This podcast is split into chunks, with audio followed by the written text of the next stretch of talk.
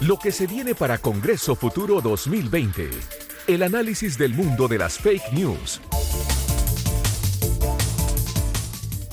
Fake news. Ya la palabra es como da miedo. Sí, me carga las fake news. Lo adelantábamos, bueno, el 13 de enero, para que no se lo olvide a nadie, grábenselo, es el próximo lunes. El próximo lunes, sí. Eh, es la fecha donde va a comenzar el Congreso Futuro 2020 con grandes expositores de distintas áreas de la ciencia. También va a haber sociología, antropología, incluso eh, filosofía, psicología. Todo se va mezclando porque es bueno abrir la mente, expandirla. Es una semana de presentaciones, hay hartos temas ahí. Y hay varios paneles, y en uno de esos se llama, uno de esos paneles se llama Informar donde va a estar el doctor en biotecnología Tomás Pérez Acle, que también es director del Laboratorio Biología Computacional de la Fundación Ciencia para la Vida y profesor del Centro Interdisciplinario de Neurociencia de la Universidad de Valparaíso. Y Tomás está aquí con nosotros. Hola, muy Buenos días. Muchas gracias por la invitación. Feliz de estar aquí muy temprano un domingo. es raro eso. Es una experiencia religiosa. es una experiencia científica, en realidad. En vez de ir a misa, venimos acá a Congreso Futuro a hablar de ciencia. De hecho. Sí, hace bien para, para el espíritu. Oye, Tomás, eh, partamos sabiendo de, qué hablamos cuando hablamos de biotecnología, porque es como mezclar un poco computadores con cosas que nos pasan a nosotros en nuestro cuerpo en nuestro interior, con células y cosas así. Es cierto.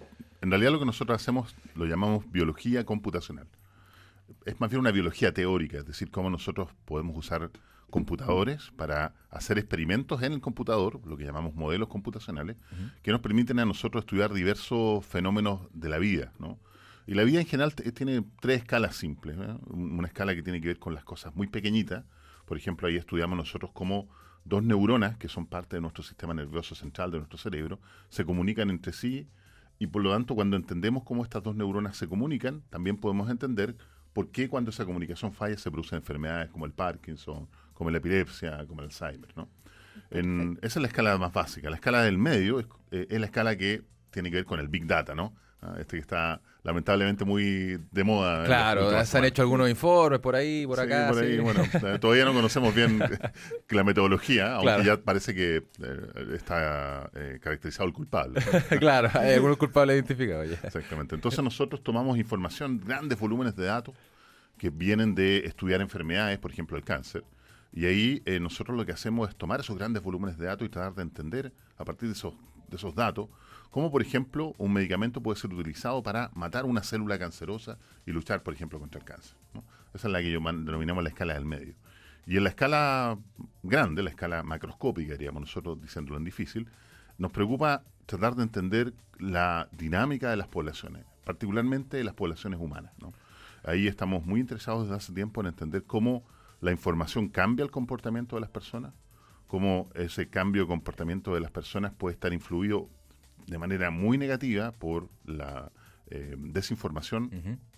Uno de los ejemplos más notables de desinformación que tenemos hoy día son las fake news, lamentablemente. Por supuesto. Que han, hecho mucho daño durante los En distintos ámbitos también. Particularmente lo que ha pasado en la crisis social en Chile durante los últimos dos meses, ¿no?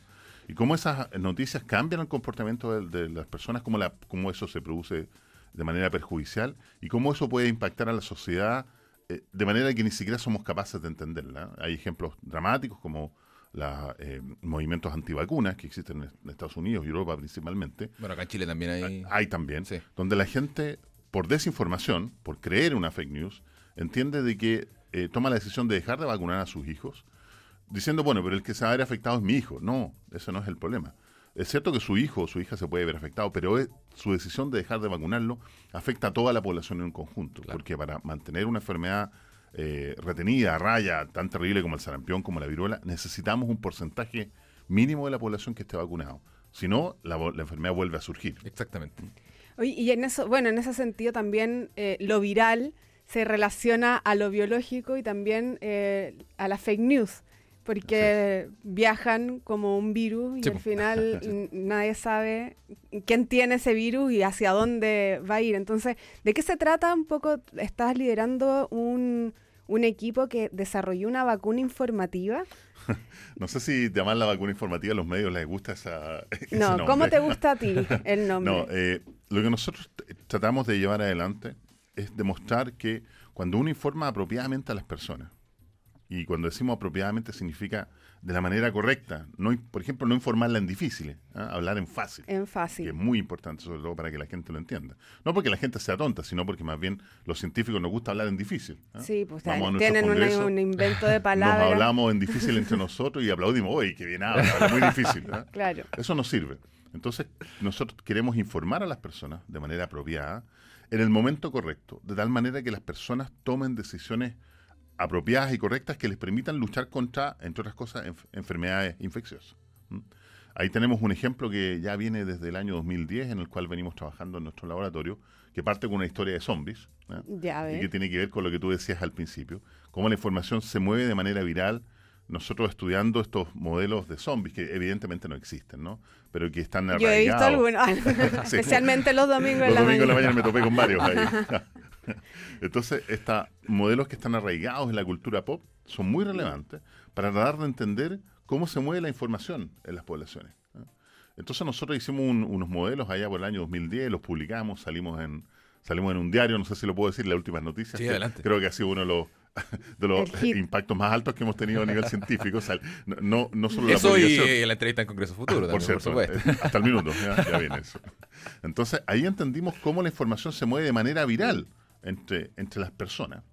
Ese modelo nos ayudó a entender eso. Y cómo además esa información cambia el comportamiento de las personas. ¿Qué es lo que ocurre, por ejemplo, en el caso típico de los zombies que podemos ver en cualquier película eh, del cine o la televisión? Y en ese sentido, Tomás, eh, eh, en respecto de ese modelo que estudiaron ustedes del 2010 y lo que pasa hoy en día, eh, ¿qué tanto influye en las redes sociales? Porque me parece que es una vía bastante importante para que esta información, primero, se divulgue de mala manera y segundo, se divulgue, eh, no, eh, se expanda de mucho más que, que, por ejemplo, del boca a boca en un barrio, qué sé yo. Por cierto, lo que tú dices es muy relevante. Después que te- entendimos cómo la información se mueve eh, en este modelo de zombies y cómo afecta el comportamiento de las personas, nosotros migramos ahora y nos pusimos un poquito más serios. y Estamos estudiando algunas enfermedades infecciosas reales, por ejemplo, ébola. Ébola es una enfermedad bien terrible. Eh, afortunadamente no ocurre en Chile, eh, ocurre principalmente en África, pero se ha expandido a lo largo del mundo en algunas ocasiones. Hubo un Y- momento hace unos años que... Exactamente, 2014, 2015, 2014, sí, exactamente. exactamente, donde salió un brote en, en- en África que terminó con gente muerta en Estados Unidos y Europa. Sí. Sí. Eh, entonces, la- el, el problema de, de- del ébola es que es una enfermedad muy terrible. La gente que sufre esta enfermedad exuda sangre, le sale sangre por todas sus mucosas, por los ojos, por la nariz. Es del terror. Es como estas enfermedades de la Edad Media. Exactamente, Sí. es muy parecido, una peste bubónica, Claro. una cosa cosa por el estilo. Entonces eso cambia dramáticamente el comportamiento de las personas. Entonces la, la gente lo que trata es de informar a, a las personas que están expuestas en esta situación, porque no hay una vacuna, no hay tratamientos específicos para el ébola. Entonces creen que solamente con informando a las personas de manera apropiada son capaces de prevenir el desarrollo de esta enfermedad. Entonces lo que nosotros fuimos a probar con nuestros modelos es, ¿es cierto eso? Nadie se ha hecho la pregunta, ¿qué tan efectivo es realmente informar a las personas, producir una vacuna de información para que la gente eh, tome una decisión correcta y evite la dispersión de la enfermedad? ¿Y qué tan efectivo es? Depende, y eso es lo terrible, depende de lo, de lo que tú me preguntabas, de la existencia o no de fake news o, o eh, desinformación. Nuestros modelos demuestran, lamentablemente, que si más del 10%, y esto es un número bien bajo, Sí, de las personas que nosotros estamos informando, tratando de informar, tiene o cree en la fake news, no hay nada que hacer. Es imposible luchar contra la fake news cuando solo el 10% o más de las personas tiene o conocimiento de la fake news y cree en esta fake news. Porque la velocidad a la cual se mueve la fake news, la forma en que penetran las redes, particularmente las sociales, es tan relevante, tan importante comparada con la información verdadera, que bueno, llega un momento en que sencillamente la, la información falsa pasa por encima de la información verdadera y todo el mundo termina creyendo la información falsa. Pareciera que este es como el- va a ser el virus o la pandemia de, este, de esta década, como la enfermedad de la, de la década. Porque el 10% es muy poco, es muy, muy poco. Es muy poco. Sí, así es. Y la fake news va como muy mm, enganchada como con, con algo emocional, como parece que a la gente algo le ocurre con la fake news que está construida de cierta manera que los toma desde una emoción y, eso es lo que los hace crear, creer tan fehacientemente de que esa es la verdad, porque parece totalmente absurdo, si uno lo piensa así bien, que mm, vaya, que tú agarres una fake news y la creas así, así a ciegas y vayan los investigadores, quienes han estudiado esto, quienes son los que saben, y te dicen, oye, no, eso no es así, esto es así, ¿y por, por qué la gente puede seguir creyendo a ciegas lo que es mentira? Sí. Pero mira, hay una, un aspecto súper relevante que hemos entendido ahora últimos, en los últimos años, te digo yo, sobre cómo están construidas las fake news, particularmente las fake news. O sea, hay, hay todo un área de la desinformación donde la fake news es una, ¿no? La Sí, posverdad es otra y eso sucesivamente, ¿no?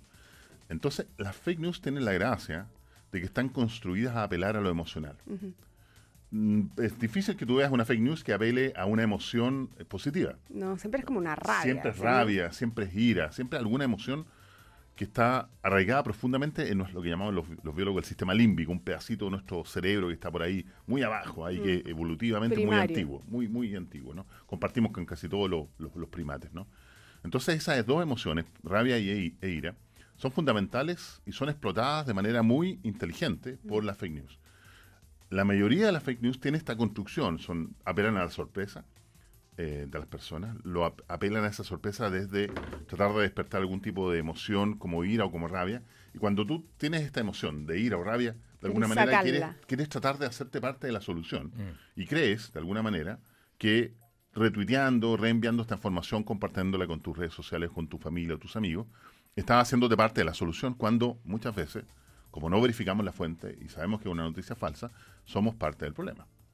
Ahí me, parece, Tomás, que uno como, como ciudadana, como persona, eh, tiene mucho que hacer también eh, a, la hora de eh, recibir una información y de chequearla.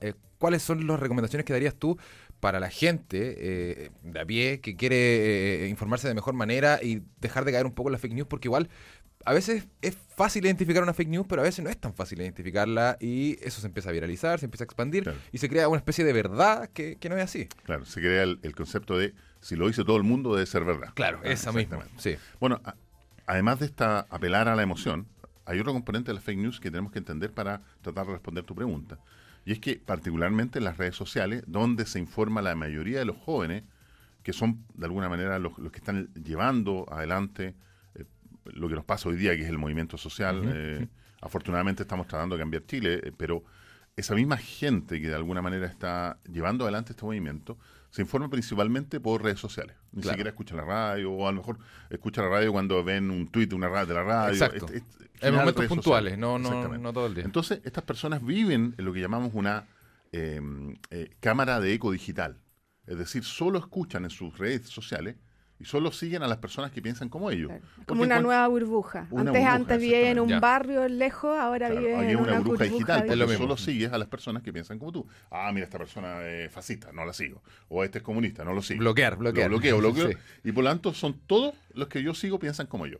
Entonces, cuando llega un mensaje, me llega a todas las personas de la misma manera, porque todos piensan como yo y digo, no, esto, esto tiene que ser Obvio que verdad, es real, porque es obvio. Mm. ¿no?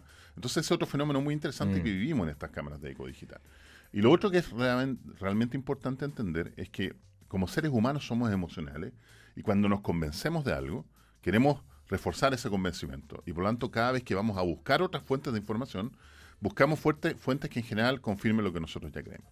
Entonces, todo Vamos este escenario predispuestos ya. es estamos predispuestos, Mm. porque ya estamos convencidos. Todo el mundo nos dijo que lo mismo, eh, todo el mundo nos habló de la, de la misma fake news, vivimos en nuestra cámara de eco, tenemos este sesgo de confirmación, Claro. queremos buscar solamente lo que nos conviene, y por lo tanto, si entendemos que vivimos en este contexto, a la hora de que vayamos a tratar de retuitear una información, tenemos que entender que estamos viviendo ahí. Mm. Y tenemos que, sal- capaz tenemos que ser capaces de salirnos de esta esfera de eco y buscar otras fuentes de información. Esa es la primera recomendación. Activar un pensamiento crítico también. Activar un- como... ser capaces de tener un pensamiento crítico es difícil, particularmente cuando te apelan a tu emoción. Claro. Pero aún así tenemos que evitar tu- eh, agarrar el teléfono y mandar Evi- la información. Evitar ser tan compulsivo al menos. Compulsivo, claro, Sí. evitar eso. Sí. Sobre todo cuando, oye, veo una noticia que despierta una emoción, despierta rabia, voy por otro lado, busco, trato de buscar otra fuente. Claro. Claro. Tengo que tratar de cruzar el puente e ir a mirar lo que está pasando desde el otro lado. Es muy difícil. Sí, po. Eh, Yo lo hago casi como un ejercicio eh, masoquista. Sigo en mis redes sociales a los extremos, de, de en todos lados, porque quiero dar de entender qué es lo que está pasando. Sí, es bueno, es bueno igual eso. sí. Porque si no, lo que, se van, lo que va ocurriendo es que se van rompiendo los puentes de comunicación, nos vamos polarizando cada vez más como sociedad, y eso afecta al diálogo, afecta a la confianza, que también es parte de lo que vamos a hablar en el Congreso del Futuro, y que la confianza es fundamental para construir la sociedad y a partir de esa construcción social tener el desarrollo económico que todos buscamos. Eh, bueno, precisamente de eso también te queríamos preguntar. ¿Qué podemos esperar? Ya nos diste bastantes adelantos, pero de la exposición que tú vas a hacer en este Congreso Futuro. Yo me inscribo al tiro. Soy, ya Sí. soy Spoiler dentro. alert en todo caso. Sí, está, pero, sí, pero buenísimo No, pero un- trailer. Spoilers. bueno, esto es más bien una película que tiene tres actos. ya. En el primer acto vamos a hablar sobre zombies y qué aprendimos de modelar a los zombies. Muy bien. El- el- lo que aprendimos fundamentalmente un poco lo que ya dijimos, la información cambia el comportamiento de las personas. En el segundo acto eh, hablamos sobre el ébola y cómo el ébola nos permite entender y adentrarnos en este fenómeno que, que es tan terrible que son las fake news o la desinformación en términos generales y cómo esa desinformación puede llevar a que las personas cambien su comportamiento de manera tal que provoquen la aparición de nuevas enfermedades o de enfermedades que estaban eh, erradicadas, ¿no? Claro. como el sarampión, como la viruela. ¿no? Claro. Y el tercer acto tiene que ver con el modelo eh, socioeconómico que tenemos construido en nuestro Chile desde la dictadura en adelante, o sea, estos últimos 30 años. ¿no? Y que ahí vamos a tratar de explorar eh, dos fenómenos que ocurren en- en- bajo este modelo y que tienen que ver principalmente con transacciones económicas entre las personas, como la confianza es fundamental para que se produzca una cohesión social tal que genere capital económico, que los países crezcan y que de alguna manera eso eh, llegue a todas las personas. Y el- la segunda parte de ese tercer acto tiene que ver con cómo la confianza es fundamental para entender lo que llamamos el sentido de justicia.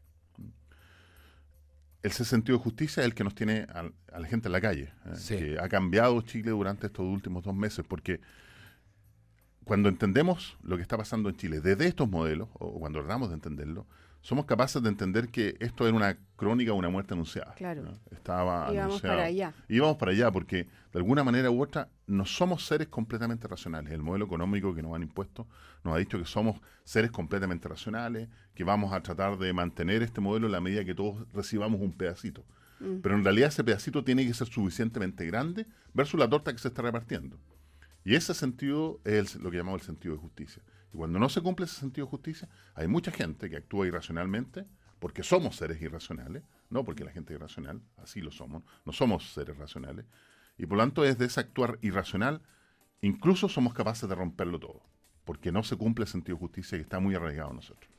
Yo estoy entrando ya acá a congresodelfuturo.cl para inscribirme en esta, en esta charla, eh, porque... Lo interesante, es los un- cruces, bueno, interdisciplinarios, tiene todo el sentido eh, de, de esta neurociencia y comportamiento en la sociedad. Genial. lleva una conversación que es muy necesaria para el, el momento que estamos atravesando, no solo como país, sino que como, como, como humanidad a nivel global.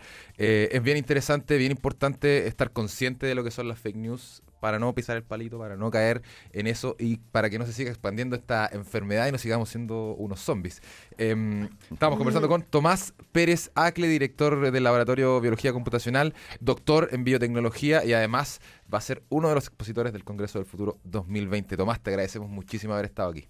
Feliz de estar acá este domingo y quedan todos invitados a- al Congreso Futuro. Nos vemos allá en el Congreso del Futuro entonces. Allá Una- estaremos. Gracias Tomás, que estés muy bien. Chao. Gracias.